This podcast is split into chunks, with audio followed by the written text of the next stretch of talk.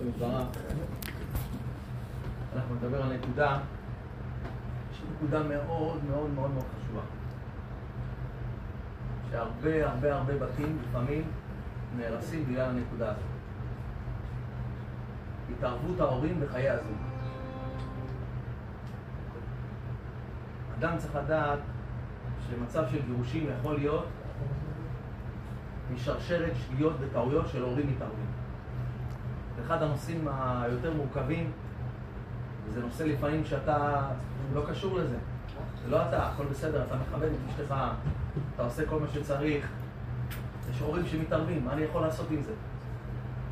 וגם ההורים לא מתכוונים לרעה חס ושלום. למה? מחוסר ידיעה. אין הדרכה, אין הכוונה. לכן צריך לזכור, הורים לא מחתנים את הילדים שלהם בשביל לגרום להם להתגרש חס ושלום. אבל בעצה לא מועילה ובהדרכה לא נכונה, הם יכולים לגרום מה? יכולים לגרום לגירושים. לכן, צריך לדעת שהורים מתערבים בגלל שתי סיבות. אחד, ההורים הם שוגים והם יוזמים התערבות בזוגיות של ילדיהם, הם בעצמם באים ומתערבים מעצמם. ושתיים, בני הזוג לפעמים טועים ומזמינים את ההורים מה? להתערב בזוגיות שלהם. ההורים מה הם מרגישים? הם מרגישים עכשיו שהם המצילים של הבית, הם המצילים של הנישואים, הם לוקחים על עצמם את התפקיד של מה? של יועץ הנישואים, אבל איפה ידע? זה לא ידע בסיסי. וגם, ההורים הם מה? הם קרובים אצל ילדיהם, לכן לא, הם לא, הם לא נוטרלים. לא יכולים לבוא ולשפוט בין בעל לאישה, זה לא משנה. לכן אנחנו צריכים להבין איפה המקום של ההורים בחיי הנישואים שלנו. זה נושא מאוד מאוד מאוד חשוב. תדעו לכם שהרבה בתים התפרקו בגלל שהורים התערבו בחיי נישואים. הרבה סכסוכים יש בגלל שהורים מתערבים. הרבה מאוד מריבות בין בעל לאישה בגלל הורים. אבא אמר ככה, אמא אמרה ככה, כלה וחמותה, אנחנו נראה את זה עכשיו. בשביל להכיר את המקום בעצם של ההורים מול הילדים הנשואים, אנחנו חוזרים לאיפה? לזיווג הראשון. כתוב בפסוק, על כן יעזוב איש את אביו ואת אמו, ודבק באשתו והיו לבשר אחד. על כן יעזוב איש, ודבק באשתו. ואם הוא לא יעזוב, הוא לא דבק. זאת אומרת, התנאי לדבקות בין בני הזוג הוא עזיבת ההורים. ועזב את אביו ואמו, ודבק באשתו. אם אתה תעזוב את אבא ואמא, אתה תהיה דבק באשתך. איך עוזבים? מה עושים? אנחנו נלמד. אבל תשימו לב למילה יעזוב איש. למה כתוב יעזוב איש? למה לא כתוב תעזוב אישה? מה, האישה מותר להיות דבוקה למשפחה שלה? מותר להיות דבוקה לאמא ואבא שלה? זה גם יכול ליצור מריבות, מלחמות. כמובן שזה גם מה? הכלל הזה הוא גם לאישה. כל אישה שתהיה נשואה, שתהיה נשואה ותהיה כרוכה אחרי הוריה, ובכל הזדמנות היא תרצה להיות בבית של אמא שלה ואבא שלה, היא תפגע בפרטיות שלה ושל בעלה, היא תגרום לבעל של, לבעל של הצער ותסכול. אבל למה התורה לא ציוותה על כן יעזבו איש ואשתו את הוריהם ודבקו זה בזה? למה הציווי דווקא על איש? תורה, התורה מדגישה ואומרת, על כן יעזוב איש. על כן יעזוב איש את אביו ואת אמו. הסיבה שחז"ל גילו לנו שבדרך כלל יש מתח בין האימא של החתן והכלה שלה. זה ידוע. כלה וחמותה, הן לא תמיד מסתדרות ביחד. ואפילו אם החמה היא תהיה הכי מודרנית בעולם וזורמת, והכלה תהיה גם קלילה, תדעו לכם, תמיד יהיה ביניהם מתח שהוא מה? שהוא סמוי ולפעמים הוא גלוי. המתח הזה, למה הוא? למה יש מתח בין כלה לחמותה? למה? מה הבעיה? למה כלה לא יכולה להסתדר עם חמותה? למה החמות לא יכולה להסתדר עם הכלה? מה קרה? למה כל כך האימא כל כך מה? לפעמים רבה עם הכלה, וכל כך לפעמים מדברת לו דברים יפים לכלה. למה זה ככה? והכלה לא כל כך אוהבת את האימא. למה? מה קרה? למה זה לא יכול להיות? תדעו לכם, חז"ל מגלים לנו שבדרך כלל אימא ובן מסתדרים מצוין. האימא מאוד מאוד מאוד מאוד מאוד אוהבת את הבן שלה. האימא הזאת עכשיו מה? גידלה את הפרח הזה יותר מ-20 שנה. השקיעה בו מה? את הנשמה, שמרה עליו מכל משמר. יום אחד מה? הבן הזה חוזר הביתה, מה הוא מודיע? שהוא מתחתן.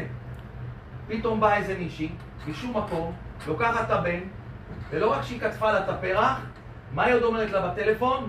הבן שלך הוא בעלי, ותדעי לך שהוא מה? הוא לא בא לך לשבת. אני אמרתי שהוא לא בא לך לשבת.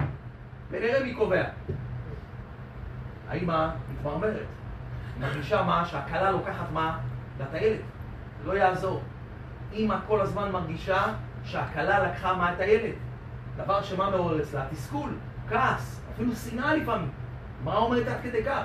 כלה וחמותה, או, במיוחד בדורות האחרונים, שהגמרא בסוף מסכת סוטה אומרת שאחד מהדברים של ביאת משיח, כלה וחמותה, זה יהיה דבר שהוא עוד יותר.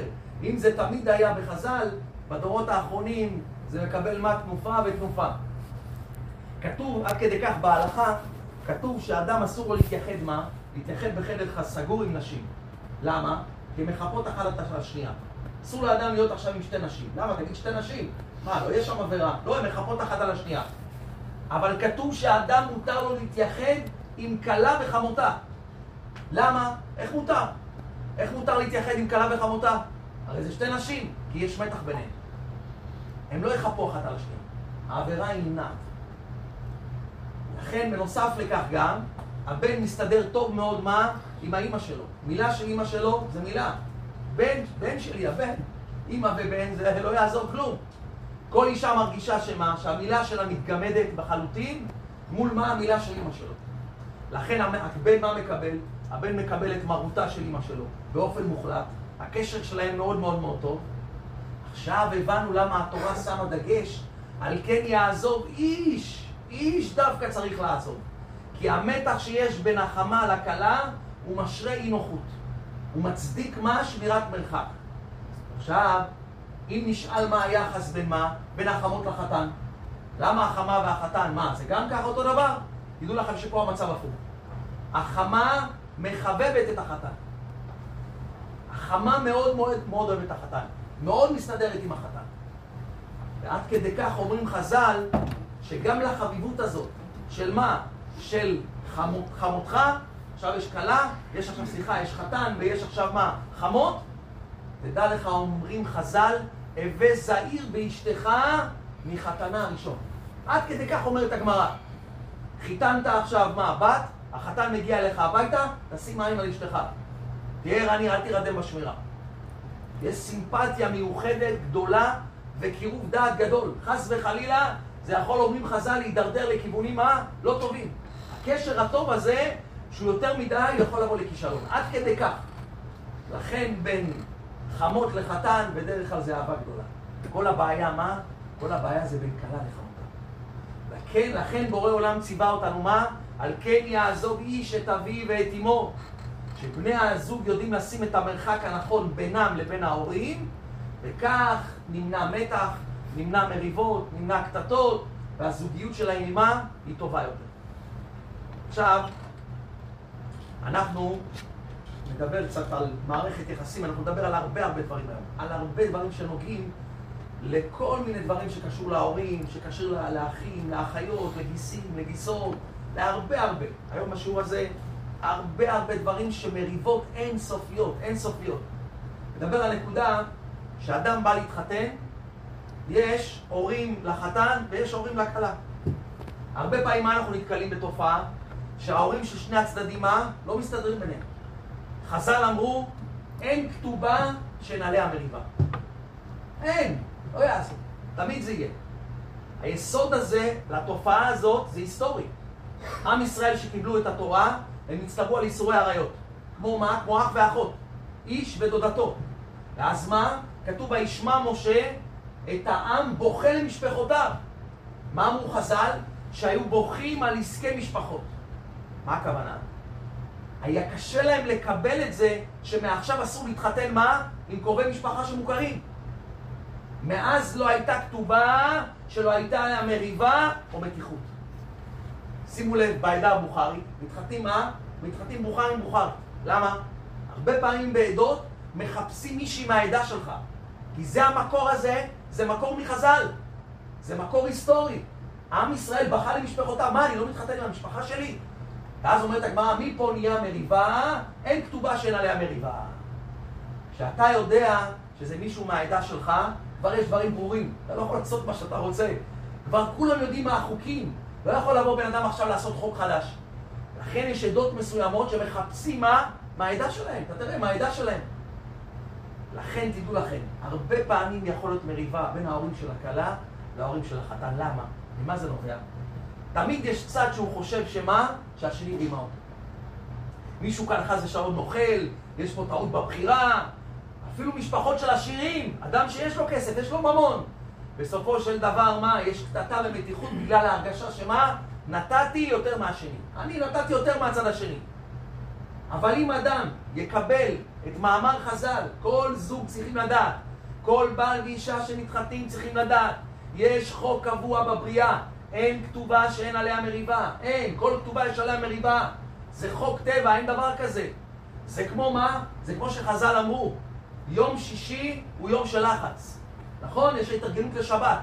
יום שישי זה צפוי למה? לקטטות, למריבות, זה יום מאוד מסוכן. אם אנחנו ניקח את החוק טבע הזה בחשבון, שאנחנו נגיע ליום שישי, גם כשאנחנו נראה לחץ מסוים, מה אנחנו תמיד נדע במוח? אנחנו נהיה מוכנים. אנחנו נהיה מוכנים, אנחנו נהיה מה? עכשיו מה? כולנו מוכנים, עכשיו להיות מריבה, אז אם עכשיו אשתי קצת לחוצה או אני לחוץ, שתינו יודעים שאנחנו לא מפתחים את הוויכוח ואת הקטטה, כי אנחנו יודעים שיום שישי זה יום מסוכן.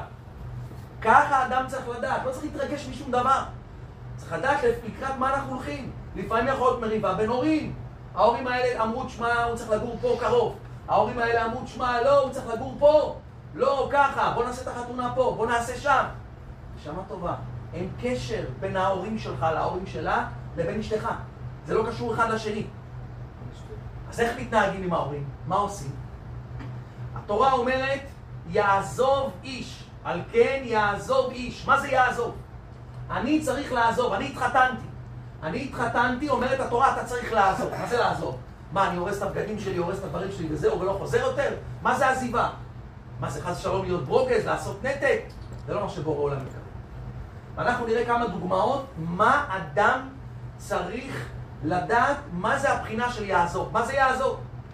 רוב הזוגות הם מתחתנים עם גישה של מה? ההורים חייבים. הגישה הזאת זה קליפה מאוד מאוד גדולה בנישואים. כולנו יש לנו את הקליפה הזאת. יש לנו את הקליפה הזאת משעת החתונה עד היום. אנחנו כל הזמן חושבים, אדם חושב שחמו וחמותו חייבים לו. חייבים לפרנס אותו, חייבים לעזור לו, חייבים לקנות לו עגלה, חייבים לקנות לו עכשיו, כשהוא קנה בית, לעזור לו בבית החדש, כל דבר. הגישה הזאת היא לא נכונה משתי סיבות. סיבה ראשונה, אתה מפתח תלות בהורים, ואז מה? בעל המאה הוא בעל הדעה. מי שנותן כסף ותמיכה לזוג, הוא גם קובע להם ומתערב בחיים שלהם. תדע לך שאתה עכשיו מקבל כסף מההורים שלך או מההורים שלה, תדע לך שזה מסוכן. בעל המאה או בעל הדעה. באותו רגע ההורים יכולים מה? להיכנס לך לתוך מה? לתוך הזוגיות שלך. זה סיבה ראשונה. סיבה שנייה, שההורים לא ממלאים את הציפיות כמו שצריך. מה נוצר? אכזבות. ואז מה מתחיל להיות מריבות בין בני הזוג? בסופו של דבר מה? ההורים מתערבים. ההורים שלנו לא חייבים לנו כלום. זה מיתוס, זה משהו שצריך להכניס פה למוח. חמי וחמותי, אבא שלי ואימא שלי לא חייבים לי שקל. שקל. תדעו לכם שמי שהתחיל את חיי הנישואים, וכולם התחילו את חיי הנישואים ככה, כולם טועים בזה, כולנו טועים בזה. מי שכל הזמן במוח יש לו נקודה, חמי חייב לי, אבא שלי חייב לי, אין לו חיים. הוא כמו עני שמחזר מעל הפתחים, כל ימיו הוא יתמרמר, הוא הולך במרמור כל הזמן. כי מי שמצפה מה קורה לו בסוף, הוא מתאכזב. אבל מי שמתחיל את חייו בגישה של מה, ההורים לא חייבים לי דבר. הוא משוחרר מבית הסוהר, משוחרר, הוא לא מקבל, הוא כבר לא נקרא מקבל. הוא חופשי, הוא מאושר, הוא שמח. מי אמר שההורים שלנו מחויבים או מוכרחים לתת לנו נדוניה? איפה זה כתוב שהם חייבים לתת לנו דירה, או חלק ממנה, או להשתתף בשכירות, ואם נלך עד הסוף, מה המקור שהם חייבים לשלם על החתונה? איפה זה כתוב? איפה כתוב שאבא ואימא, או חמתך וחמיך צריכים לשלם על החתונה? בואו תראו מה כתוב בהלכה, שולחן ערוך. חייב אדם לזון בניו ובנותיו עד שיהיו בני שש. משם ואילך זנם כתקנת חכמים עד שיגדלו. התורה מחייבת את אימא שלי ואבא שלי, את ההורים שלך נשמה טובה, עד גיל שש לזון ולפרנס את ילדיהם באוכל, כסות, דירה, עד גיל שש. בגיל שש מסתיים החיוב. כל שנייה ושנייה, מעל גיל שש ביום, ההורים שלך מפרנסים אותך בדין צדקה. זה הלכה בשולחן ערוך. אימא שנתנה לילד שלה, בן שבע, פרוסה עם שוקולד, היא קיימה בזה מצוות צדקה, כמו שהיא נתנה לעני בשוק פרוסה עם שוקולד. זה אותו דבר בהלכה. אבא שקנה לבן שלו נעליים בגיל 15, נתן צדקה לבנו כדי להלבישו. ותדעו לכם, זה אותו דבר בדיוק. אתם יודעים כמה הורים מוציאים כסף על הילדים שלהם מגיל אפס עד החתונה? תרשמו, תרשמו. קרוב ל-300 אלף שקל לכל הפחות, לכל ילד. קרוב ל-300 אלף שקל. וזה רק מה האוכל. מה עם הלבשה, מגורים, גז, מים, חשמל, שכר לימוד, ציוד לבית ספר, חוגים, טיולים, בזבוזים. כמה הכרת הטוב צריכה להיות לנו כלפי ההורים. אנחנו מרגישים את זה? מחילה שאני אומר, אנחנו לא מרגישים את זה. אנחנו לא מרגישים את זה. אתה כל הזמן חי, אתה חושב שאבא שלך חייב לך, אמא שלך חייבת לך, חמיך כל הזמן חייב לך, חמותך חייבת לך. נשמה טובה, לא, לא, לא. לא רק שאנחנו לא מעריכים אותם, אנחנו מבקשים מהם, אנחנו דורשים מהם. שלם עבור חתונה, תיתן נדוניה, שלם שכירות, דירה, תשתתף בדירה. תדעו לכם, בני זוג שנכנסים עם גישה כזאת לחתונה, תדע לך שאתה עכשיו הולך להתמרמר. אבל אם אדם אומר לאשתו היקרה, אשתי יקרה, נשמה טובה, אבא שלך ואימא שלך לא חייבים לי כלום. אני לא רוצה מהם כלום. הם נתנו לי אותך, זהו, נגמר.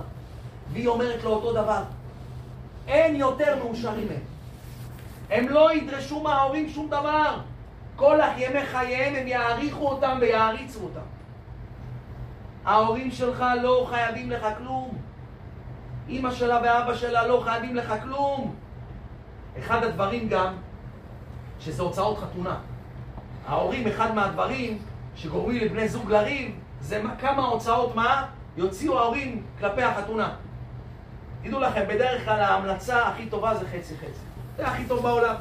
מה שנותן צד אחד, הצד כנגדו ייתן את אותו סכום. זה הדבר הכי נכון. אותו דבר לגבי השכירות, רכישת דירה אם יש, לא משנה מה שעושים.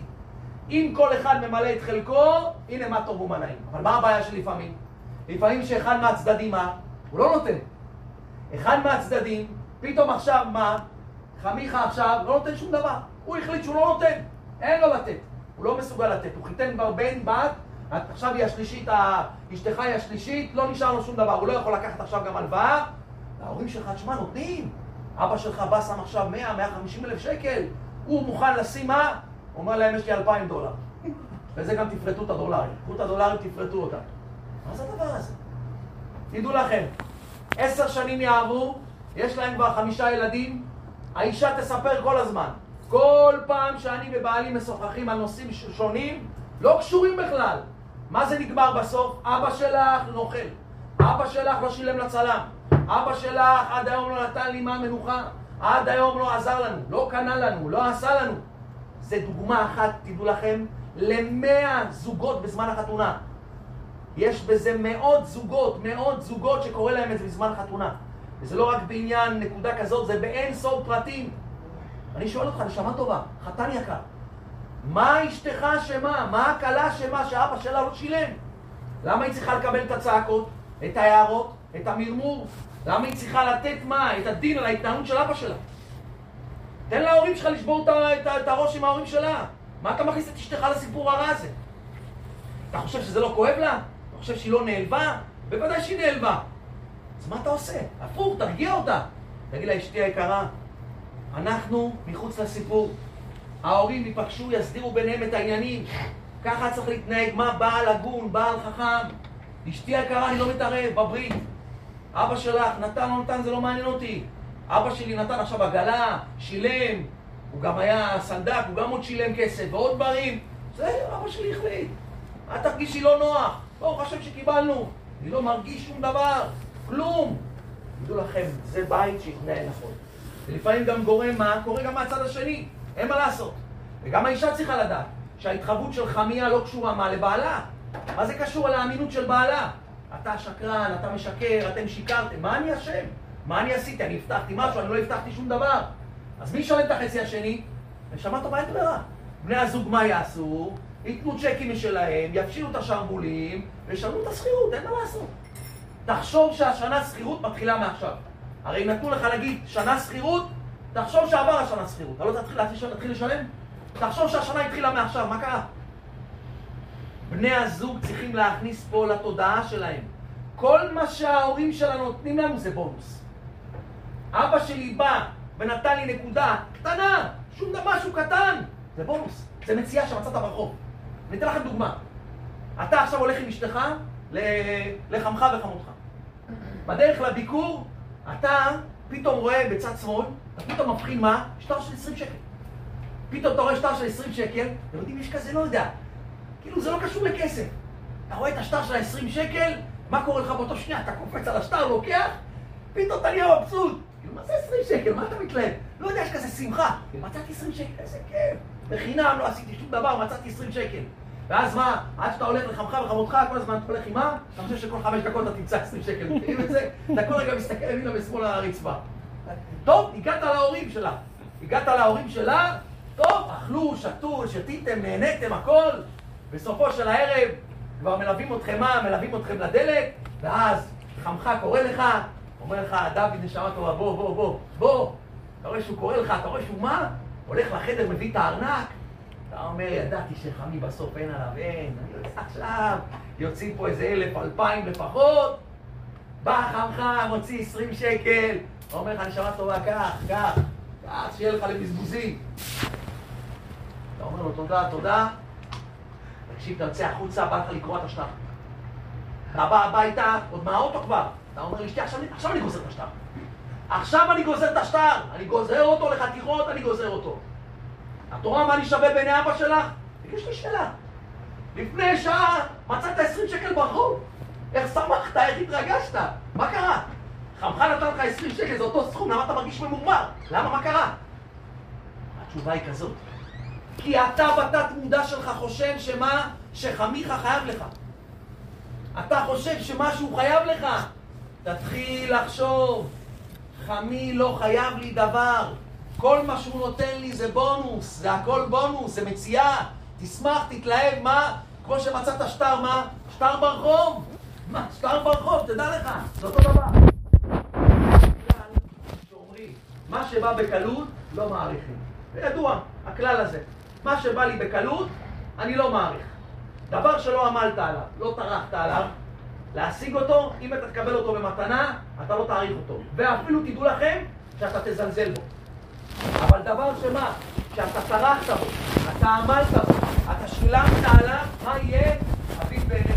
כל פעם שתשתמש בו, אתה תהיה שמח. חז"ל אמרו, איך קראו לזה חז"ל?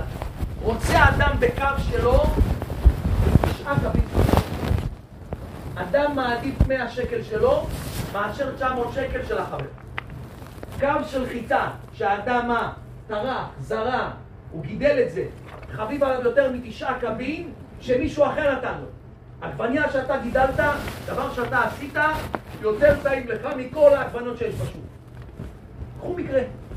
לפעמים בא אליך חמך, אומר לך, נשמה טובה, קנינו לכם סלון. לדירה החדשה, קנינו לכם סלון. סלון קנה לי, בסוף אתה מקבל את העגבנה, אתה רואה סלון דמויות. כל פעם שאתה יושב על הספה, מה אתה אומר? דמויות. מה קרה? אין להם. עכשיו הוא יצא לפנסיה. היה עכשיו יצא מפנסיה, אני יודע איזה פנסיה הוא קיבל. מה קרה? עוד כמה גרושים לא יכל להביא אור אמיתי? מה קרה? כל זה כאילו, כאילו. למה הבעל הזה לא מרוצה? למה הוא מוחזר? למה? כי הוא קיבל את זה במתנה. זה בא לו בקלות. אבל אם חביב לא נותן לו כלום, ולא היה לו כסף לסלון, והוא היה מפריש מהאוכל שלו כל חודש 100 שקל, 150 שקל, חוסך לפרוטה, מהחיסכון הזה אחרי שנה, אחרי שהוא ישב על כיסאות, אחרי שנה הוא היה קונה מה? סלון דמויות. מה היה קורה לו? התיישב על הספה, אומר לאשתו, למה צריך לקנות אור בכלל? סתם בזבוז כסף. הדמויות יותר טוב מהאור, זה נוח. מה את רוצה אור? יותר טוב. מה קרה? מה קרה? אותו דבר. קיבלת מחמך אותו דבר. למה אתה מעריך? מה קרה? כי זה לא בא לך בקלות. זה לא בא לך בקלות, אתה עמלת על זה. אתה עמלת על זה, עמלת על זה. לכן אדם צריך לדעת, זה משהו בתוך המוח פה. זה משהו פה שאדם צריך להכניס אותו טוב טוב למוח. אף אחד לא חייב בכלום. לא אבא שלי, לא אמא שלי, לא אבא שלה, לא אמא שלה, אף אחד לא חייב בכלום. ואם הביאו לך חמישה שקלים, תודה רבה, השם ישמור אותך. והביאו לך איזה מתנה, לא יודע מה ישנה, תודה רבה. אף אחד לא חייב לי כלום. יש השם יתברך בעולם, הוא זן ומפרנס. עוד נקודה, על כן יעזוב. מה זה יעזוב? אחד הדברים שיש בהם הרבה, קורה הרבה ריבים אחרי שהדבר הזה קורה, זה ביקורים. במילה ביקור, מה טמון? ביקורת. כשהולכים לבקר מישהו, בדרך כלל מה מעבירים עליו גם? ביקורת. הביקור יכול להיות דבר מאוד מעניין, מאוד מה, מאוד עכשיו חמים, מאוד מרגש, מאוד מאחד, אבל הוא יכול להיות גם מה להיות מה? מאוד מאוד פוגע. ועל ידי זה מה יכול להיות תוצאות מאוד מאוד מאוד קשות. תדעו לכם, אתם הורים יקרים, באים לבקר אצל מה? הילדים שלכם. וגם אנחנו נראה ביקורים של הילדים אצל ההורים. זה מושך ביקורת, זה תמיד מושך ביקורת. הביקורת שההורים אחרי זה מעבירים על בני הזוג גורמת ברוב מקרי הפעמים להרבה אש בבית, הרבה התלקחות. הבעיה היא שההורים חושבים שמה? שזה ככה צריך לעשות. הם לא מרגישים בכלל שמה? שהם עושים כאלה נזקים. אני אתן לכם דוגמה. הורים באים לבקר מה? אצל הילדים שלהם. תראו לכם סיטואציה. צלצל לטלפון, מרימה את השפורפרת הכלה, מצד השני מי זאת? חמותה, הקול של חמותה. או, מה נשמע, מה שלומך, הכל בסדר, השם ישמור אותך, בסדר גמור. שומעת, אני ובעלי מאוד ורצינו לראות אתכם. מקרה אנחנו באזור, ממש אנחנו במקרה באזור. חשבנו לקפוץ לאיזה ביקור קצר. זה אפשרי? תדעו לכם, כלה באותו שנייה מקבלת התקף לב על המקום. הלחץ דם שלה עולה למעלה 400-500. כשאומרים לה דבר כזה, ביקור פתאומי, אז מה היא אומרת? היא לא יכולה להגיד לא. אומרת לו, כן, כן, בטח, מתי? כאילו, מתי? עכשיו עוד חצי שעה, חצי שעה, שלושת רבעי שעה אנחנו אצלכם. רק אנחנו, באמת, לא צריך משהו מיוחד גם, אל תכיני משהו מיוחד, רק קפה, משהו, נשתה, נראה את הנכדים וזהו. טוב, טוב, טוב, בסדר, בסדר, בסדר. נתק את הטלפון, איך שהיא מנתקת את הטלפון, תדע לך, הכלה, היא מזנקת ישר, היא מתקשרת לבעלה. זה אמיתי. היא מתקשרת ישר לבעלה, אומרת לו, תשמע, יש בעיה גדולה, אומר לה, מה קרה? אתה לא מבין, מה, טוב, מה קרה? תגידי. ההורים שלך באו. ההורים שלך הולכים לבוא. אני לא מתבייש, ההורים שלי זה בעיה? מה עם בעיה? מה הבעיה שהם באים? לא, חס ושלום, לא. אבל מה, תשמע, אני בדקתי את הארונות, אין כלום בארונות. אין כלום במטבח. תרשום, תקנה, אתה בא לפה עוד חצי שעה, שלושת רבעי שעה, אני רוצה אותך פה. תקנה קפה, תה, סוכר, עוגיות, עוגות, לא יודע, תקנה, תקנו את כל המאפייה. עכשיו מתחיל הלחץ. למה? עכשיו מה הבית? צריך לסדר את הבית, ולתקתק את הילדים. פתאום האישה מתחילה מה? לרוץ לפה, לרוץ לשם, מתקתק את הכל, שיראה הכל יפה, הכל זה, מקלחת את הילדים, נקטייט, הכל, התלבשה, לבשה את הילדים, עשתה אותם חיילים, לא לזוז, הכל מסדר. רבע לשלוש, כולם כבר מה, מוכנים, הכל, הבא, הבעל דופק בדלת, איך שהוא נכנס, הוא מה? איזה בית, זה הבית שלי, הוא יוצא החוצה, עוד פעם נכנס עוד פעם. אומר שאתה, כל המשאימה שלי תבוא לפה, כל הזמן הזמין אותה. בשעה ארבע, דפיקות בדלת. טוב, הכלה בינתיים במטבח, ככה מתעסקת עם הדברים, ואומרת לו, תפתח, תפתח את הדלת.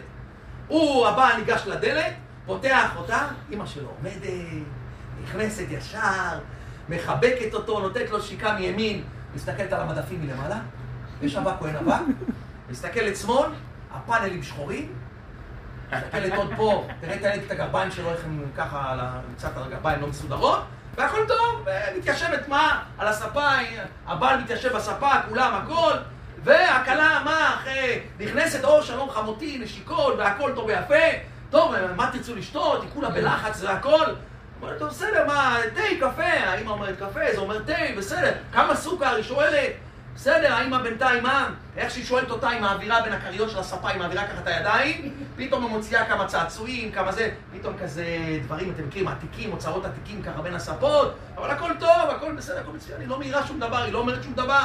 הכלה רואה את זה, כבר נכנסת ללחץ, הולכת, היא לא יודע מה היא שמה בכלל סוכר, שמה מלח, לא יודע מה היא שמה בכלל בתה, מגישים את התה, הוא כמעט נחנק, האמא כמעט זה, מתחיל להיות, אתה יודע, כל הלחץ וכל הדברים האלה.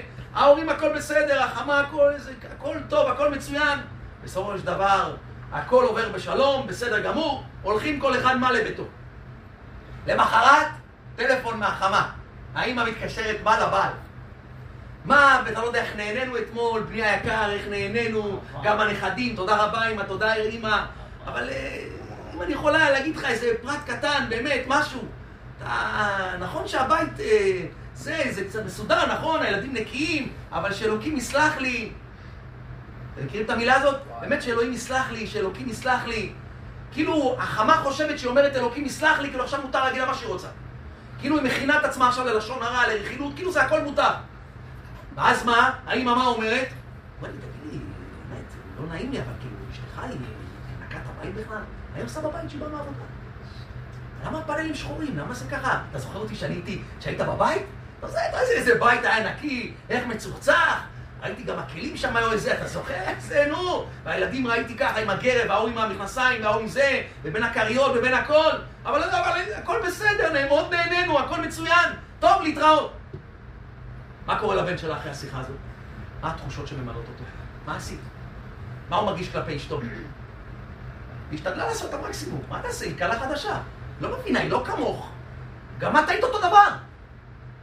זה היית אותו דבר. כאילו, אתה יודע, לפעמים אתה אומר, כאילו, את היית אותו דבר. איך את מגיעה לגיל 50 ועושה אותו דבר מה שעשו לך?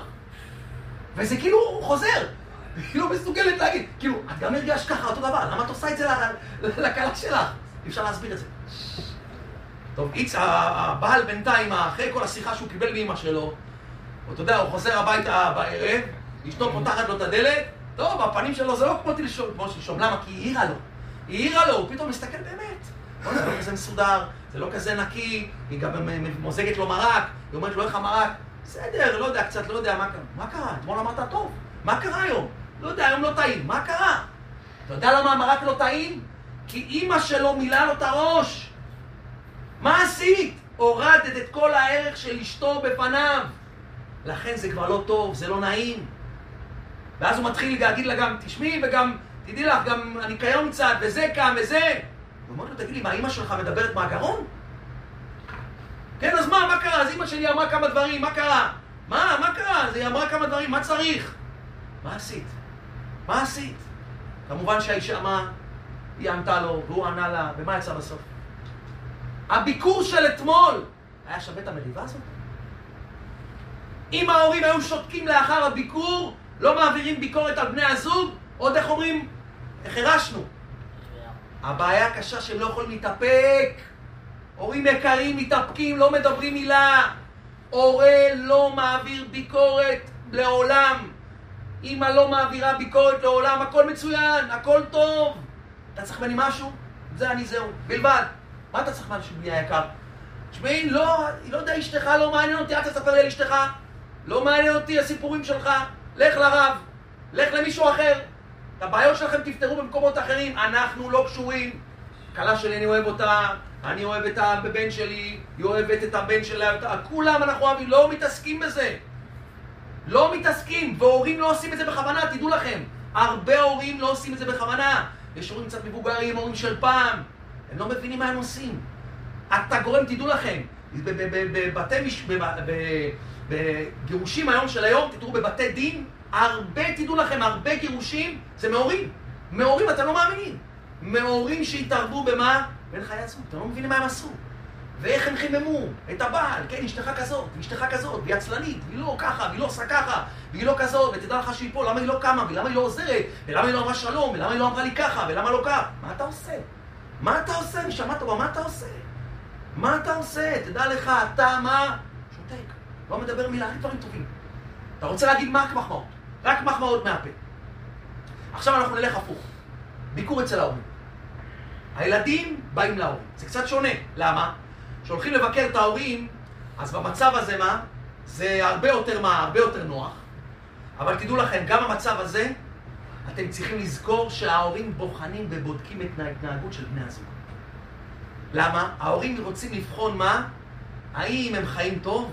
האם הבן שלי טוב לו? האם הבת שלי טוב לה? אין כעסים ביניהם, אין מרירות. היא מכבדת אותו? היא לא מכבדת אותו? מה היא עושה?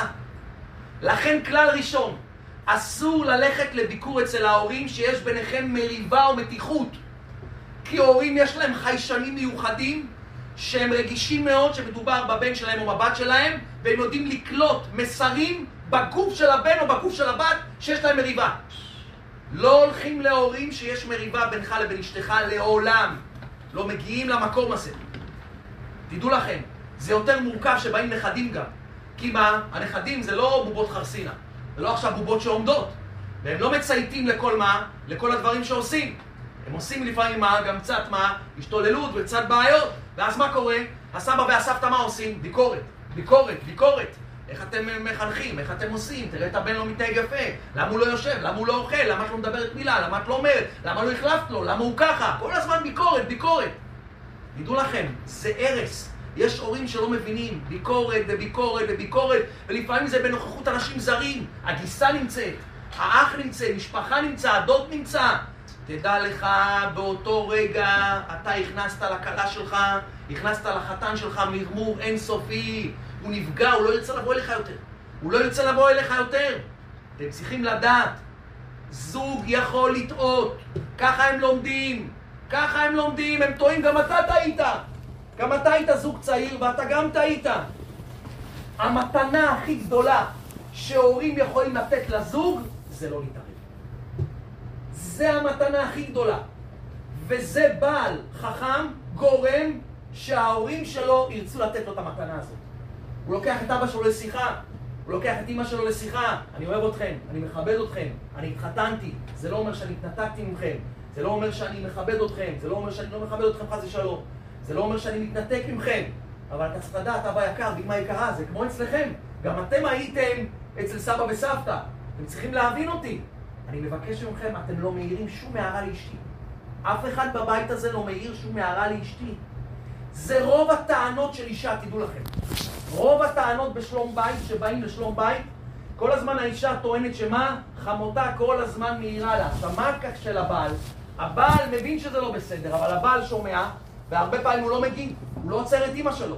ולפעמים גם הוא מגבה אותה קצת. האישה, מה קורה לה? היא נעלבת, אתה לא מבין מה אתה עושה לאישה. אתה לא מבין איזה הרס הכנסת לאישה. אתה לא מבין מה עכשיו אתה עשית בשלום בית שלך. היא מקבלת מרמור עליך, הקשר שלכם נפגע, אתה לא מבין מה אתה עושה עכשיו. לפעמים ההערות האלה לא מגיעים מההורים, מגיעים מהגיסים והגיסות. הם אחרי הבעל. הבעל שותק, מה אתה שותק? מה אתה דומם? נדמה לך שמה? נדמה לך שעכשיו מה? נדמה לך שמה? הוא לא מרגיש בכלל. מה זה? תגיד, מה, הוא רציני? מה, הוא לא רואה שתוקפים אותי? הוא לא רואה שאני מושפלת? שום דבר, הפוך. למה אתה עושה ככה? לפעמים גם מה הוא יכול להגיד הבעל? בעל שאין לו הרבה שכל. הוא אומר, שמע, את מגזימה גם, בסדר, לא כל כך מעירים לה. אל תהיי כזאת רגשית, מה קרה? מה אמרו לך כבר? מה? תשמעי, אני לא מסוגל להעיר לאמא שלי. תשמעי, אני מתבייש מהאחי הגדול. שמע טובה. אתה ואשתך זה גוף אחד. גוף אחד בנשמה אחת. זה חזית אחת. אם פגעו באשתך, פגעו בך. אין דבר כזה, אף אחד לא יפגע באשתי, גם לא אמא שלי וגם לא אבא שלי. אף אחד לא יכול לפגוע באשתי. צריך להגן על האישה ולעמוד חוצץ מול כל המתקיפים שיהיו למיניהם.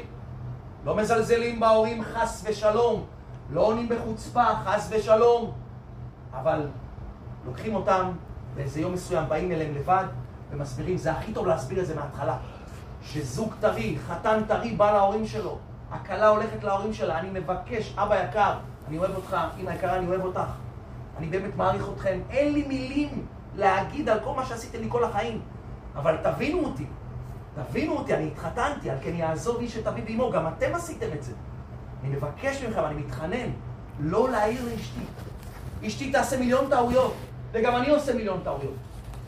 אתם לא קשור אליכם. לא קשור בכלל. תדעו לכם, זה דבר שהוא מכניס הרס. אדם חייב, תדעו לכם, אשתך נפגעה, אתה חייב לטפל בזה.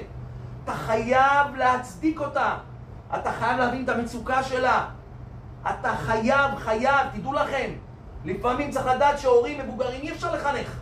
אל תצפי עכשיו שחמותך מה תהפוך עכשיו פתאום את טבעה לגמרי. תשתדלי לדלג גם. אדם גם צריך להשתדל לדלג, אבל תמיד לגבות את האישה. כן, אשתי היקרה צודקת. אמרו לך מילים לא נכונות. את צודקת, אני אדבר עם אמא ואבא שלי. בכבוד, אני מכבד אותם, אני אדבר איתם בכבוד. יש אירוח, לפעמים שבאים, זה לא רק אירוח של ביקור, מגיעים לשבתות. מגיעים לשבתות, מגיעים לחגים. זה כבר נהיה שאתה יושן אצל ההורים. שם, תדעו לכם, זה פצצה מהלכת. זה לא רק ביקור שאתה בא לשעה, שעתיים. אתה נוסע עכשיו להורים, ההורים, הרי אנחנו אנשים שומרי תורה ומצוות, ולפעמים ההורים גרים רחוק, ואתה בא מה? לשישי שבת. תדעו לכם, שבני הזוג טריים ועדיין אין להם ילדים, וקשה להם להיות בשבת לבד, אז הרבה פעמים קורה שמה, שבת אחת אצל ההורים שלה, שבת אצל ההורים שלך. זה טעות נוראית, עוד מעט אני אסביר את זה. תדעו לכם, שאתם באים להורים שלך או שלה, כולם סקרנים לדעת איך אתם מסתדרים. כולם בוחנים אתכם ובודקים אתכם. הרימה את הצלחת? רגע, הגישה לו? היא לא הגישה לו? היא אמרה לו? היא לא אמרה לו? היא אמרה תודה? היא לא... הם מאושרים? הם לא מאושרים? רגע, הוא אמר לה מילה, היא שמעה לו לא שמעה לו? ואז עושים מה? עושים מסקנות. ורש"י, ותוספות, ואחרי זה עושים. ולפעמים הדיון, אחרי שהם הלכו, זה לא רק עם ההורים, זה הגיסים, זה הגיסות, יש לו ותק כבר, יש לה ותק הגיסה הזאת. ואז מה? עושים דיון משפחתי על הכלה החדשה, ועל, ועל מה? ועל הבן. תדעו לכם, הדיון המשפחתי הזה פסול מעיקרו. יש בו אין סוף לשון הרע, אין סוף רכילות, הלבנת פנים, זה לא תורם לאף אחד. ותדעו לכם, ברוב המקרים במצב הזה, אחרי השבת, תבוא מה? תבוא עכשיו מה? איזה ביקורת שמעוברת דרך מה? דרך ההורים, או דרך האח שלך, או הגיסה, או הגיס, או הכל. ואז מה קורה? אמא שלך לא אוהבת אותי, אמא שלך לא אוהבת אותי, אני יודע, אני ידעתי את זה שאמא שלך לא אוהבת אותי. לא, המשפחה שלך שונאת אותי, אני ראיתי את זה שהיא שונאת אותי, ראית איך הם התנהגו? ראית מה הם עשו? עכשיו, כשאתה בא עם ילדים, זה עוד יותר. כשאתה בא עם ילדים גם אתה נבחן במה? במצבי לחץ, התנהגות הנכדים, ההתנהגות שלהם מה? מול ילדיהם, איך אתה מחנך את הילדים. לכן תלמדו כלל, כלל שאמרו, איך אומרים? פוק חזה אמה. פוק, תסתכל, תצא החוצה, תראה מה העם אומר. מה העם אומר? יש משפט שהעם אומר. רחוק, מתוק. רחוק, מתוק. תדעו לכם, רחוק, מתוק. מה המינון? מי שהולך להורים שלו שבת כן, שבת לא, טעות נוראית. איך מתארחים? זוג בלי ילדים צריך פעם בחודש אצל ההורים שלו, פעם בחודש אצל ההורים שלה. זאת אומרת, שלוש שבתות בבית, שבת אחת אצל ההורים שלו. שלוש, שלוש שבתות בבית, שבת אצל ההורים שלה. ככה זה. זה טעות נוראית, תדעו לכם. לא, אבל טוב, זה כיף לי פה, כיף לה, כיף. זה כיף בהתחלה, לכולם כיף בהתחלה. לא יוצא מזה דברים טובים אף פעם. תלמד, שלוש אחד. שלוש בבית, אחד מה? אצל ההורים שלך. עוד שלוש בבית, אצל ההורים שלה. אם יש לך ילדים, זה פעם בחודש וחצי. ומי שיכול, יותר אפילו. יותר, לא צריך. אם יש לך יותר ילדים, כבר לא צריך. חודשיים, שלוש, לא צריך יותר מזה. זה כבר מה? זה מספיק. עוד נקודה של יעזוב, על כן יעזוב איש את אביו ואת אמו, תופעה נפוצה בדור שלנו, זה תופעת ההרס, ההרס המוחלט. זוגות צעירים היום, בגלל שהמחיה מאוד יקרה והדירות מאוד יקרות, ואנשים מתחילים כמעט ללא כסף, אחד הדברים הכי מושכים של זוג צעיר זה לגור איפה? לגור עכשיו אצל ההורים שלה או אצל ההורים שלו. תדעו לכם, זה, המצב הזה, זה אפילו לא בפיקוח נפש מותר. אסור לגור אצל ההורים, וגם לא ביחידה נפרדת. תדעו לכם, זה עוד יצר הרע. ברור שמה? שמצב שאדם גר בבית של ההורים שלה או ההורים שלו, תדעו לכם, אין פרטיות, הזוגיות נעלמת, ההורים מתערבים, מעבירים ביקורת. תדעו לכם, היה זוג שבאו לרב, אמרו לו, תשמע, כבוד הרב, אנחנו, אין מה לעשות. אנחנו גרים, נגור אצל אימא שלה, סליחה, אצל אימא שלו באופן זמני, עד שנקבל מהקבלן, מה? את המפתח לדירה החדשה. זה, זה לא משהו שאנחנו רצינו, אבל uh, חצי שנה הדירה קצת, uh, שילמנו את הכסף והכל, אבל הדירה קצת התעכבה, ייקח לנו עוד חצי שנה. אנחנו בינתיים צריך לגור מה? לגור אצל אימא שלו. מה הרב ענה להם? שום פנים באופן. מה? אבל הרב, יש לנו דירה, קנינו, באמת, אנחנו, אנחנו רוצים לגור לבד, באמת, לא תכננו לגור אצל אימא שלו. חצי שנה, זה יעבור מהר. הרב אמר להם, חבר'ה, לא לגור. לא לגור אצל ההורים. סיפור אמיתי. טוב, למרות כל ההסברים של הרב, כל החומרות שהביא הרב, לא כדאי לכם, לא שמעו, לא הקשיבו, חצי שנה, מה יכול לקרות? סיפור אמיתי. באותה שנה הכלה הספיקה להסתכסך עם האימא, עם המשפחה שלו, עם הגיסות, עם האחים, והתוצאה הייתה מה? דרמטית וכאובה. ביום שהם היו צריכים לקבל מפתח מהקבלן, זה היה יום של מתן הגט. סיפור אמיתי. הבחור נשאר עם בית אבל בלי אישה. לא גרים אצל ההורים. מה עושים? מצטמצמים. תעבוד בעוד עבודה. תגור בדירת חדר. רק לא לגור אצל ההורים. שנה ראשונה אסור לחלוטין. זה שנה שאתה בונה את חיי הנישואים שלך.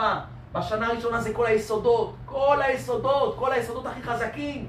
אתה לא מבין מה אתה הולך להכניס, אחרי זה אתה צריך לטפל בשלום בית הזה, אם בכלל בסופו של דבר יהיה שלום בית מהמצב הזה. הם לא יתגרשו כבר, ייקח לך הרבה זמן לתקן את זה. לכן אדם צריך לדעת. יש עוד נקודה שנקראת חיבוק הדוב. אתם מכירים את הדוב שהוא בא לחבק אותך? לא כדאי שדוב יחבק אותך. כשדוב מחבק אותך, אז הוא יכול לשבור לך את העצמות. אתן לכם דוגמה.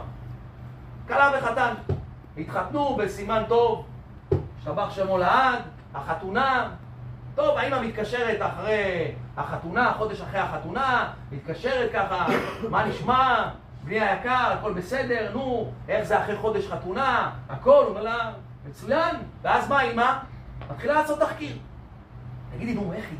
מה, מה איך היא? היא נקייה? היא מכבסת? היא מבשלת? היא נוחרת בלילה? מה, מה היא עושה? מתחילה לשאול, לשאול שאלות, קורה בזה בבתים. תגידי, שאלה, מה, מה את מצפה שם בשביל יעני? אסור לך לענות על שום שאלה. יש פה פגיעה בפרטיות, עם הזמנה ללשון הרע, לרכילות. אם הבעל עד עכשיו לא שם לב לכל הדברים האלה, מה יקרה עכשיו אחרי השאלות של אמא שלו? הוא יתחיל לשים לב לכל הדברים האלה. מה עושה בן מול חקירת האמא שלו? לא עונים על שאלות כאלה לאמא ולא לאבא. אפילו שמדובר מה באמא ואבא, כי זה מדובר בלשון הרע ורכילות. אבל מכבדים. מתחמקים בצורה מה? מכובדת. מנסים מה? להחליף נושא. מנסים, איך אומרים, לדבר על נקודה אחרת.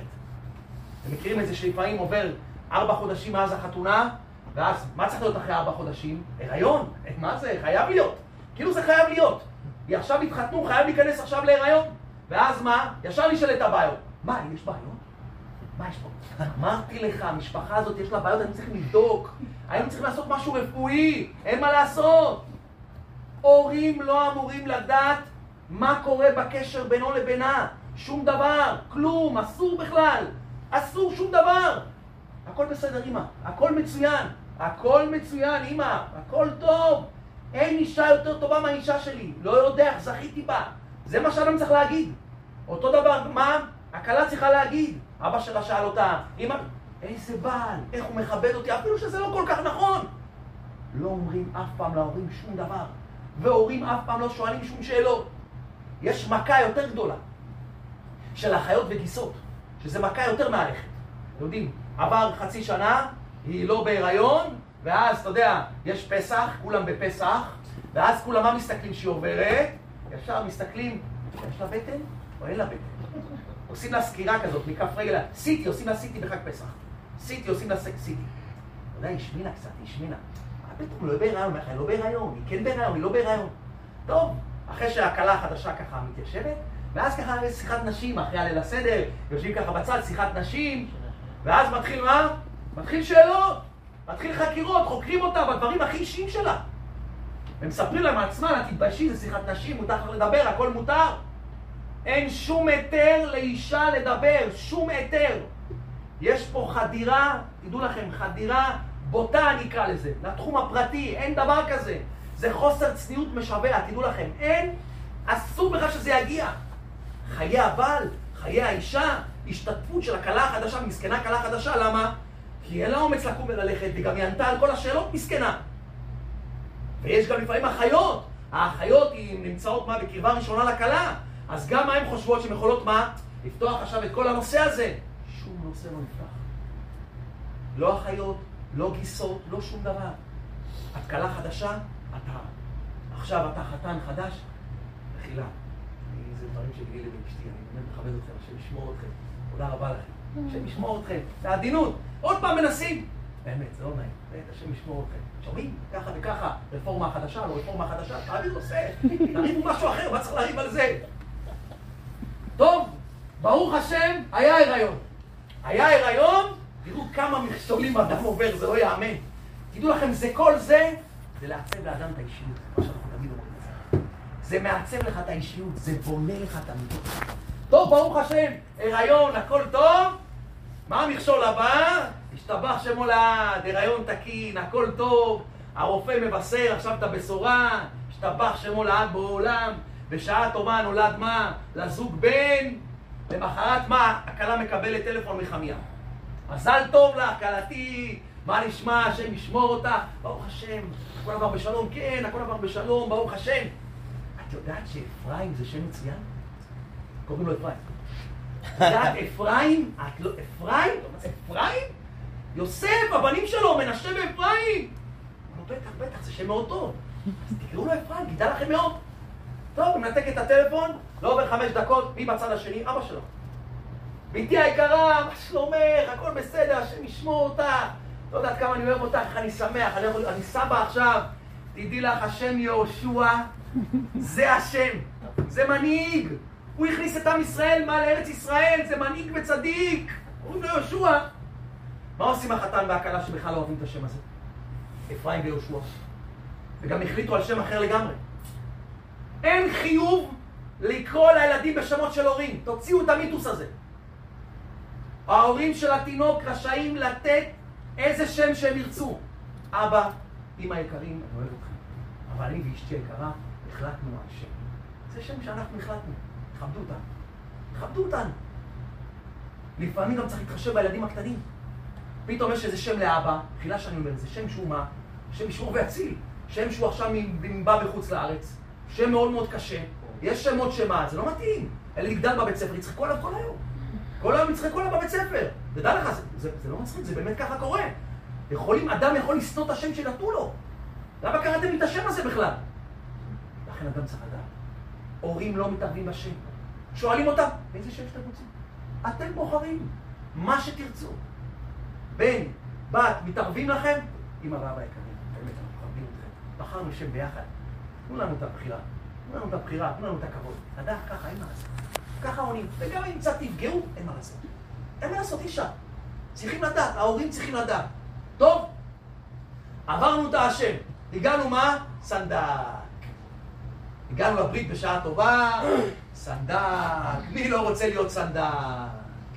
מי לא רוצה להחזיק את התינוק בזמן המילה? התינוק המה הראשון של המשפחה, איזה כבוד זה, וואו. אם על השם של התינוק היה מלחמות, סנדקאות, הוא מלחמת עולם השלישית כבר נהיה. למה? מה זה סנדקאות? יש סנדקאות, מה זה סנדקאות? כתוב בזוהר, כתוב בזוהר, הוא בן שמונת ימים, ימול לכם כל זכר. ככה כתוב. כתוב בפסוק אחר, ומיום השמיני והלאה ירצה לקורבן. הזוהר משווה בין המילה שמונה, שכתוב בעניין ברית מילה, לבין המילה שמיני שבעניין הקורבנות. הנימול דומה לקורבן. אם התינוק דומה לקורבן, הסנדק מה דומה? למזבח כפרה. שהסנדק צריך להיות דומה מה? למזבח, מה צריך שיהיה? שיתכפרו לו כל עוונותיו. לכן במעמד הברית, תדע לך שהסנדק זוכה לכפרת עוונות כמו יום הכיפורים. כמו יום הכיפורים. אבל תדע לך, נשמה טובה. אם אתה תוותר, אם אתה לא תקפיד, המצווה בשמיים והסנדקאות בשמיים, תדע לך, היא תיחשב לך פי מיליון. אם אתה עכשיו ויתרת, אם עכשיו היית סנדק ונמחלו לך עוונותיך, אם ויתרת, לא רק שימחלו לך עוונותיך, גם אם לאבא יהיה איזה משהו עם הקדוש ברוך הוא, ויהיה משהו שעשית בטעות, תמיד זה ייזכר לך הנקודה הזאת. אני ויתרתי. אני ויתרתי. הוויתור הוא הרבה יותר גדול. לכן סבא וסבתא יקרים, לא נפגעים. לא נפגעים, לא נעלבים. אסור לכעוס. אנשים מחרימים את הברית. אני לא בא לברית שלך, אני לא בא לזוהר, אני לא בא עכשיו לאירוע שלך. אתם יודעים איזה מריבות יש בין, בין כל משפחות, במה? בברית מילה, בשמות. אתה לא יודע מה קורה במצב הזה. מה אתם עושים? לפעמים מי אשם? הבעל. הבעל אתה אשם. שלא האמנת את הדברים לפני זה. שאשתך כבר בהיריון, אתה צריך להכין את ההורים שלך. אמא ואבא יקרים, אם יש כללים מסוימים, ויש עדות שיש כללים מסוימים, וזה מובן, וכולם, זה הכי טוב בעולם, זה הצד הטוב ביותר, אבל היום לצערנו הרב, זה, זה כבר מודרני נהיה. לא תמיד הכללים האלה כמו שלפני 40-50 שנה. צריך לדעת שההורים צריכים לכבד, והבעל צריך להכין את הקרקע, לא להכין את זה. טוב, אני לא אדבר על זה, אני לא אדבר על זה. שיהיה ברית נראה כבר. מה אתה מכין? אתה מכין עכשיו מה? מטען, הולך להתפוצץ. תבוא לאבא שלך ואימא שלך ותדבר איתם, תגיד להם, תסביר להם את זה, אמא ואבא יקרים. אני באמת, הרי אתם רוצים, מה הכי טוב לכם בשבילי? שאני אהיה שמח, נכון? מה אמא ואבא רוצים? שאני אהיה שמח, שיהיה לי שלום בית, אמא ואבא. לכן אני מבקש מכם, לא להתערב בנקודה הזאת. זו נקודה שלי ושל אשתי. עוד נקודה של סבא וסבתא, זה התערבות בחינוך. זו נקודה שהיא מכשול גם גדול. לפעמים אנחנו באים לבית של סבא וסבתא, ואנחנו רואים את זה הרבה, שהסבא והסבתא מתערבים. לפעמים הכלה כבר לא יכולה לראות את זה. לפעמים החתן לא יכול לראות את זה. עכשיו, הסבא והסבתא לא עושים את זה, חס ושלום, אמרנו את זה, הם לא עושים את זה, חס ושלום, מדבר רע. הם מנסים לעזור לזוג. תדעו לכם, אסור להתערב בחינוך הנכדים. תנו להורים הצעירים את ההזדמנות שהייתה לכם, כמו שהייתה לכם, שאתם הייתם צעירים, ואתם חינכתם לפי ההבנה שלכם וגם טעיתם, תנו להם גם את ההזדמנות הזאת. אסור להורים להעיר לילדים ליד מה? ליד הנכדים. זה אסור. ברגע שאתה סבא יקר, הערת עכשיו לילד שלך ליד הנכד, מה הנכד אומר? היי, יש פה סמכות יותר גדולה. למה סבא וסבתא הם העירו? לא יודעים לחנך. אבא ואמא לא יודעים לחנך. שיטת החינוך של ההורים היא תיהרס. אל תעיר לכלה שלך בחיים על התינוק. בחיים לא מעירים על התינוק. היא שמה לו ככה, שמה לו יותר מדי בגדים, שמה לו פחות בגדים, אתם מכירים את זה, החליפה לו ככה, היא שמה לו עכשיו חיתולים יקרים, לא חיתולים יקרים, היא קנתה לו אמבטיה באלפיים שקל, במקום ללחוץ אותו מתחת לכיור, מכירים את זה? הכי טוב זה מתחת לכיור, אבל היא קונה עכשיו אמבטיה, וקונה עכשיו כל מיני מתקנים וכל מיני... אבל היא גם תבין אחרי חודש וחודשיים, של מתחת לכיור זה הכי טוב בעולם. זה הכי טוב כמו שהיה פעם. אל תגידי מילה. אל תגידי שום דבר. ועוד פעם אני אומר לכם את זה. אתה צריך לבנות את הקרקע, בעל יקר. אתה חייב לבנות את הקרקע. אתה צריך לבוא להורים ולהסביר להם את זה. אמא ואבא, אני מבקש, לא להעיר לאשתי על שום דבר, על הילדים. היא טעתה בזה, טעתה בזה, טעתה בזה, אני... לא, לא צריך. לא צריך, לא צריך. אני מבקש מכם מה? לא להתערב בנקודה הזאת. עוד נקודה שאנחנו רואים בדור שלנו, שהרבה פעמים זוג מתחזקים, וההורים עדיין מהחילונים. ואז נהיה בעיה. כשאתה בא לבית של ההורים יש טלוויזיה. יש כל מיני דברים שסותר את החינוך שלך. אתה רואה את זה שלפעמים בביקורים אצל סבא וסבתא הטלוויזיה דולקת. לפעמים גם יש בני דודים כאלה שהם לא כל כך מדברים בצורה יפה. אני לא רוצה להתנתק חס ושלום מההורים, אסור להתנתק מההורים, מה עושים? מה עושים? תדעו לכם, גם לזה יש פתרון. חז"ל אומרים, איזה הוא מכובד? המכבד את הבריות. אתה צריך לגשת בעל יקר לאימא שלך ואבא שלך. בארבע עיניים, לשבת איתם. אימא ואבא יקרים. אני מאוד רוצה לכבד אתכם. וככה אני מחנך את הילדים שלי, לכבד אתכם, לאהוב את סבא וסבתא איך שהם. אפילו שהם לא כמונו. אנחנו מאוד אוהבים אתכם ומאוד מכבדים אתכם. אני מבקש מכם, כמו שאנחנו מכבדים אתכם, תכבדו אותנו. אני מבקש שאנחנו באים אליכם, שהטלוויזיה תהיה כפויה. כי זה מה גורם? אצלנו בבית אין מכשיר, ואצלכם בבית יש מכשיר. אז זה סתירה בחינוך שלנו, אני מבקש. וגם, אנחנו רוצים שהנכדים יהיו איתכם. הם נכנסים למסך, לא יוצאים ממנו. הם לא יוצאים מה, מהמסך. אז מה קורה בסופו של דבר? הם לא רואים אתכם. אם בן יבוא לאבא ואימא שלו ככה, תדעו לכם, 99.9, אני לא רוצה להגיד 100, כי זה 100, אין דבר כזה שההורים שלו לא יכבדו אותו. אותו דבר זה לבשר חלק, אותו דבר זה על כלים מוטבלים, אותו דבר זה על הכל. הכל תלוי בך, איך שאתה מאיר את הדבר. או שאתה בא ברוגז, בכעס, אתה צועק, אף אחד לא חייב לך כלום. תבוא בנועם, תבוא ביופי, תעיר עם א', תבוא תגיד להם מילים טובות, תשבח אותם. אין אבא ואימא שלא ירצו לעשות טוב מה? לילדים שלהם. תדעו לכם, הנושא הזה הוא נושא מאוד מאוד מאוד חשוב. שהבעל, זה נושא בפני עצמו, תדעו לכם, בשלום בית. שהבעל צריך לדעת ולחזור על זה, ולדעת איך הוא מכין את הקרקע בפני כל הבעיות האלה. תדעו לכם, לכן בעל צריך לדעת, אין עניין לגור קרוב להורים. לא אמרנו עכשיו מה, לגור בעיר אחרת, אפשר לגור באותו עיר, אבל בשכונה אחרת. לא גרים באותו שכונה, לא באותו רחוב. ההורים שלא יהיה להם נגישות יותר מדי. ההורים צריכים לדעת כמה שיותר נותנים לזוג מה? נותנים להם כמה שיותר מה? מרחב. כמה שיותר מה? כמה שיותר מה עכשיו? תנאים בשביל מה? ליצור ביניהם בחיי הנישואים בשנה הראשונה? כמה שיותר. הנושא הזה הוא נושא מאוד מאוד כאוב היום, תדעו לכם. כל הדברים שפירטנו, ופירטנו עכשיו הרבה מאוד מאוד דברים, שאם אדם לא יכין את עצמו, זה מריבות אינסופיות. וזה לא קשור בו. הוא יכול לכבד את אשתו, הוא יכול לעשות את כל השיעורים שאמרנו בשלום בית. הוא יכול באמת באמת לעשות הכל. אבל לפעמים המלחמה לא באה מצידו, היא באה מאיפה? מקורות אחרים.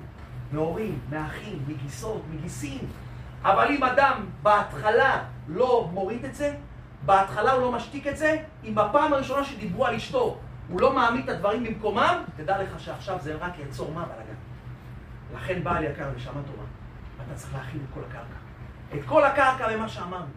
אין שאתה הולך להתחתן, אין מה שעכשיו, מה התחתנת כבר, אין על הביקורים, אין על השבתות, אין עכשיו על מה, על סנדקות, על שמות, על כל מיני דברים כאלה, שכל מיני דברים שקורים, על אירוחים בחגים, ללכת בחג הזה, לא ללכת בחג הזה, כל הדברים האלה צריך להכין את הקרקע. ואיך עושים את זה? ידי דיבור. אתה בא לאימא שלך ואבא שלך, היא הולכת לאימא שלה ואבא שלה, וכל אחד מסביר בנועם, בצורה יפה. בואו נראה אבא ואימא איך אנחנו מגיעים מעליהם את השווה. אתם רוצים שיהיה לי טוב, נכון אבא ואימא? אני מבקש מכם, לא להעיר לאשתי, רק דברים טובים. לא להתערב בנקודה הזאת, לא להתערב בנקודה הזאת. אתם לא מבינים מה אתם עושים. זה הדבר הכי גבוה בעולם. וגם אם אדם רואה את הילדים שלו מה, שלפעמים השלום בית הוא לא כזה מושלם, אין בעיה. אתה יכול להפנות את הבן שלך לגורם שלישי, לרב מסוים, להדרכה מסוימת, אבל לא אתם. לא אתם, חתן יקר, נשמה טובה, ההורים שלך הם לא הרבנים. ההורים שלך הם לא הרבנים, הם לא הפותרים, הם לא הגורם השלישי. אסור שהם יתערבו בשום דבר. זה כלל ברזל. אם אתה תייסד את זה בבית שלך, אם אתה תבעיר את זה להורים שלך, והיא תעביר את זה להורים שלה, זה שלום בית. אתה תדע לך שמההתחלה אתה בנית את הקו הזה, ההורים שלך קיבלו את הצמצום האמיתי, את הצמצום הנכון, הם יודעים מה המקום שלהם, והכל בכבוד. הכל בכבוד. תדעו לכם שהם יכבדו את אשתך עוד יותר. והם יכבדו אותך עוד יותר, ואתה תעריך אותם ותעריץ אותם עוד.